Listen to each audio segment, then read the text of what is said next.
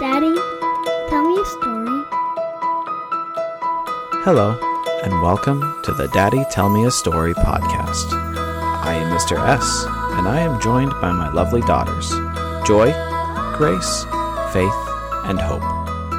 Before bed, we like to let our imaginations run wild and our dreams run free. We hope you will enjoy listening as we all tell you a story.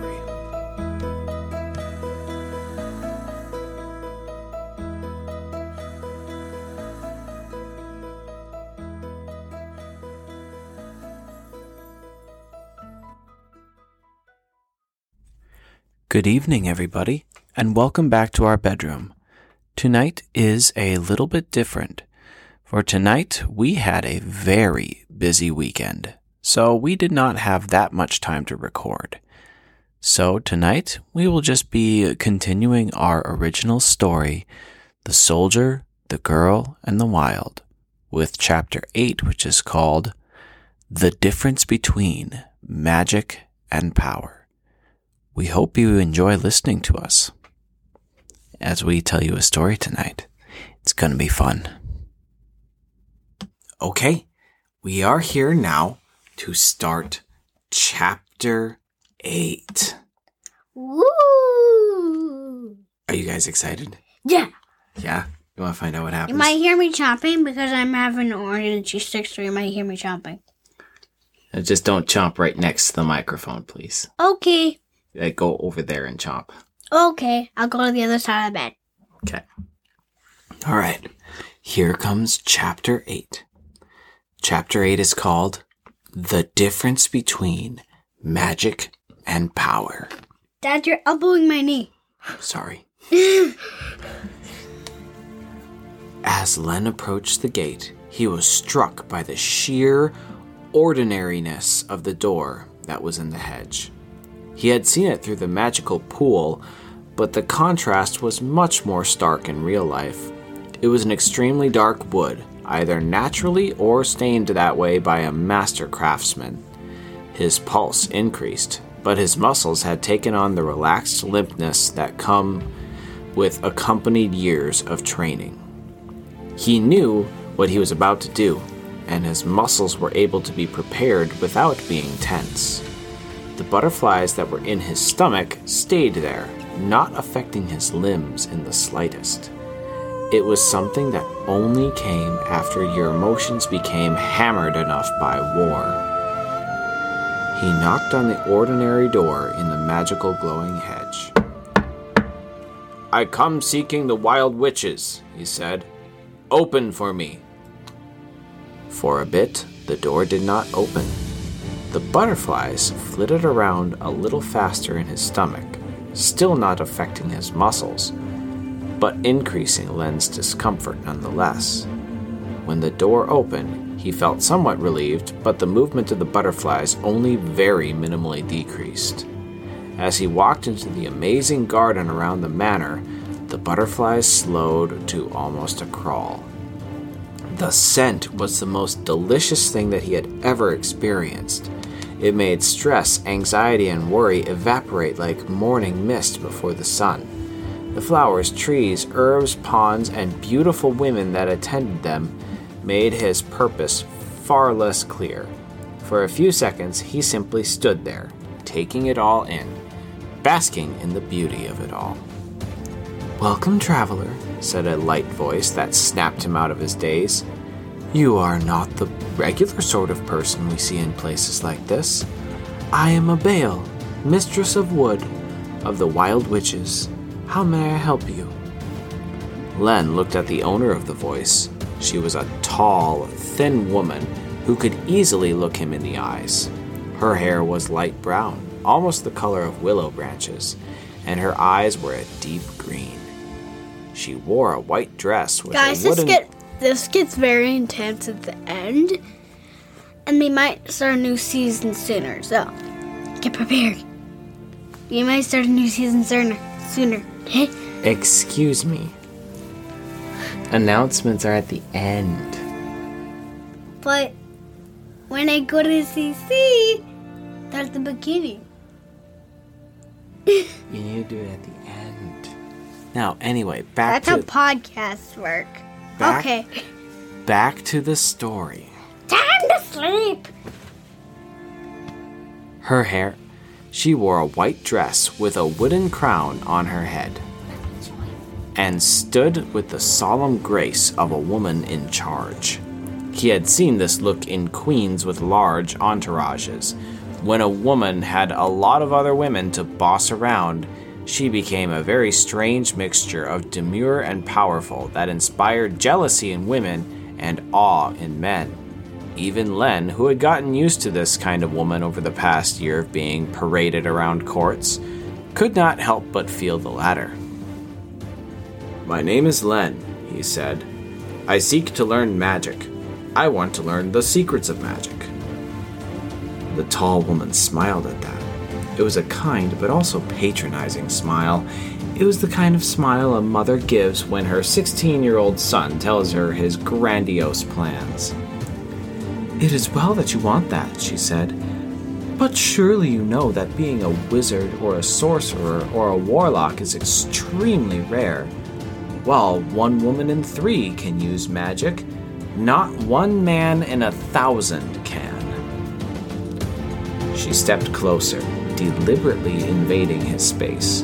She radiated power and authority like a perfume, and Len felt uncomfortable, but did not react. Are you certain you have this gift, Len? she asked. If you try to touch magic while not being gifted it, the consequences can be grave. Len stood fast, not backing down from her step forward. He knew women like this, ones who like to throw their authority around. Allow them to continue doing so, and they would abuse you until they grew bored, which could be a very long time. Until they didn't. Until they didn't get bored. So you he- might not want to do that. He met her eyes then, green eyes that looked like the canopy of an ancient forest, and he deliberately stared back. I am the sole survivor of my battalion, he said. I should have been killed several times or over, and I have killed several times more than any man should have. When I lost my eye, it only improved my aim. The scar on my sword arm made my swing stronger. I have chosen to go where others cannot, and do what others will not. I have come from peasants and have earned the ear of nobles. I am not one man in a thousand, mistress. I am one man in a hundred thousand. Initiate me, and you will see. You may be tested, said Abael. We are always seeking willing initiates, but the next moon is not for a few weeks. We will not be able to perform the ceremony until then. It was Len's turn to invade Abael's space then. He leaned in and lowered his voice, not wanting it to carry around to all the other women. With all due respect, mistress, said Len very quietly, I would like to speak with you in private, you and the other mistresses. Abael hesitated and raised her eyebrows. Why would I do this for you? she asked. You may see the others at your initiation ceremony. Because, unlike the starry eyed waifs that normally come knocking on your door, I actually know the secrets of magic and power, he said. Abael's eyes widened just a bit, not enough to be noticeable to anyone else but Len, who was standing close. Len intended to make his next words count. He had gathered much knowledge from his time in the courts of the Baron, including the difference between magic and power, which he had gleaned from more than one conversation with a wizard who liked wine. He hoped this information would offset the witch and lure her What is into the his trap. difference?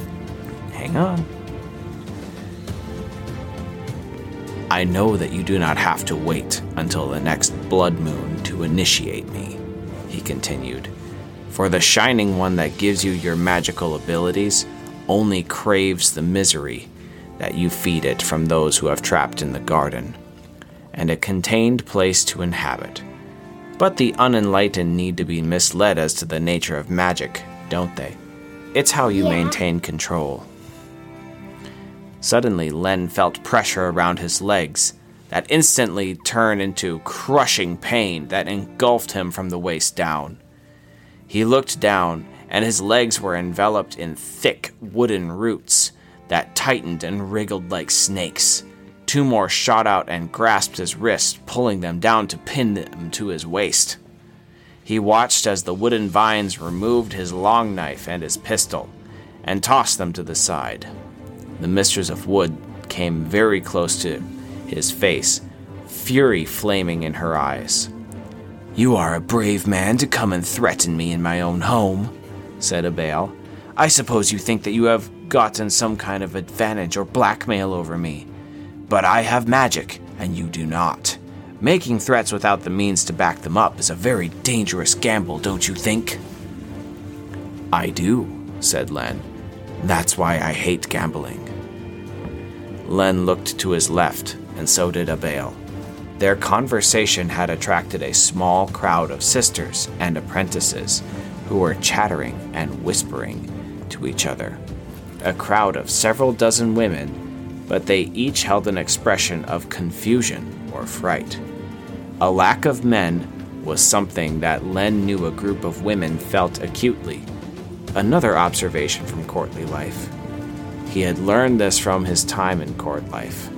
Turning away a man for what appeared to be earnest enthusiasm would not go over well with everyone else in the manor.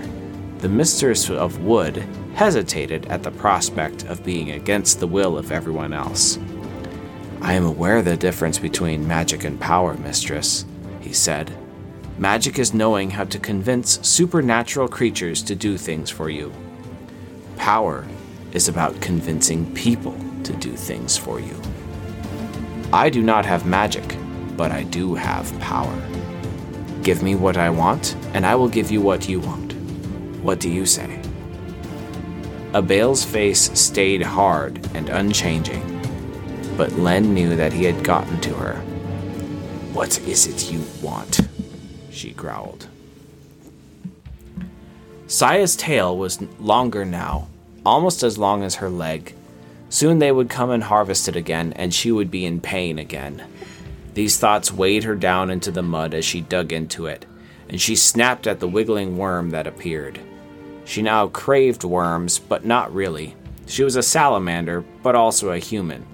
The salamander part of her enjoyed the worm, but Saia cringed in disgust at the revolting mouthful. Blech. She didn't know if she would ever get used to eating bugs or the pain of having her tail removed. Perhaps that was the point. Perhaps this was punishment for her impudence. Perhaps she was getting exactly what she deserved.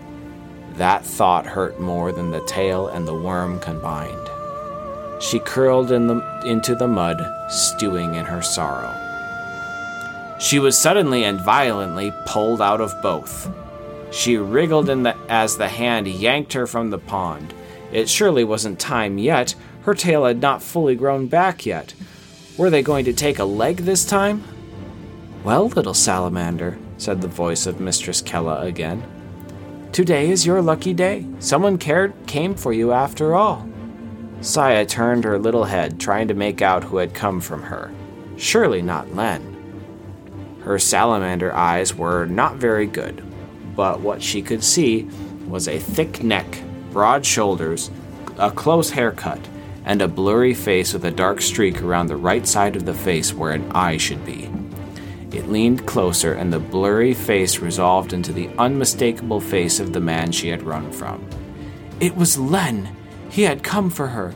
She wanted to yell, to throw her arms around him, to be held by him, but she could do none of that. Mistress Kella held her fast. She simply sat and looked up to, at him. He reached his finger and rubbed her head in between her eyes. Her eyes closed of their own accord, and she basked in the small sign of affection, the first she had had in what seemed like an eternity. Now, good sir, she heard Mistress Kella say, here is the girl that you seek. Her form will be restored when your end of the deal is fulfilled. I will bring a posse of men from the village, Len said, and you will have your sacrifice. Wait, what did he say? The village? Sacrifice? She did not have time to think much, for Mistress Kella tossed her back into the pond. Saia wriggled back to the surface in time to see Len walking back to the gate.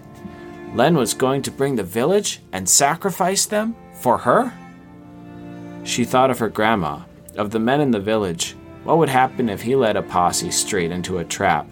How would her grandma get by without the men of the village to protect her? She couldn't let this happen. She couldn't let them all pay the price for her. She had already caused enough pain and was the suffering for the consequences of it. She wanted to call out, to tell Len not to do it, but she couldn't. The door closed behind him with a bang, bang, and she sank back down into the murky What about Willick? Hang on. Yeah, what that her slime Willick? She sank back down into the murky, warm waters that made her slimy salamander body loved, but made the human part of her wallow in misery. Okay, now that's the end of the chapter.